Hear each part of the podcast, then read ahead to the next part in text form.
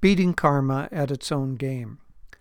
Good karma is that which moves you closer to God, and bad karma is that which moves you farther away from Him. Swami Kriyananda once gave this reply to a young man's question.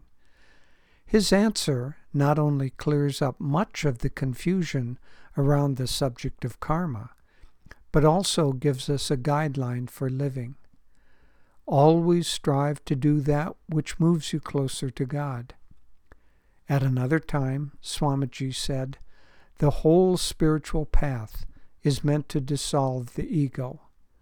So, good karma is that which dissolves the ego, and bad karma is that which reinforces it. Paramahansa Yogananda explained that thought is a force similar to magnetism.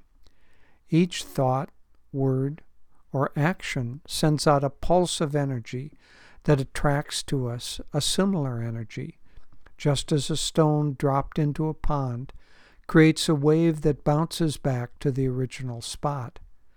Actions that are in tune with universal law attract a positive karmic response, and those that are against universal truth attract a negative one. Thus, we gradually learn right from wrong. We make a serious mistake when we think that karma is meant to punish us. It is meant to teach us. Think of it as a super advanced and benevolent AI, almighty intelligence, that gives each individual an exquisitely customized lesson plan based on past performance. Since the goal is for us to develop right attitudes, what happens to us is far less important than what we become by dealing with our karma correctly. Some people react to the term God because they define him erroneously.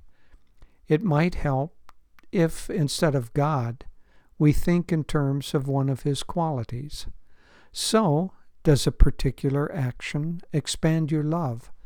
If so, it produces good karma, because God is love.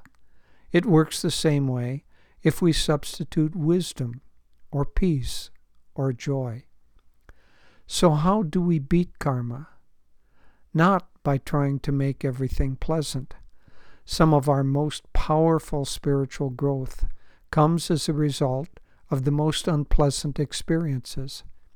Cancer, for instance. I've had many people tell me, generally after a bit of time has passed, that a bout with cancer was the best thing that ever happened to them.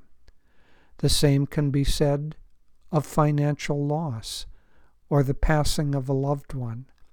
None of these experiences are pleasant, but each can be a mighty spiritual teacher. To beat karma at its own game, we need to develop the right attitudes before the karmic test arrives.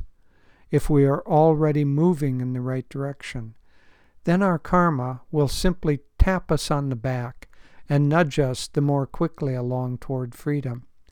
The right attitude allows us to defeat even death. The wrong one makes us cower before the common cold. If we can, we should be grateful for everything that happens. If this bar is too high, then remember a phrase that Swami Kriyananda wrote into his Festival of Light.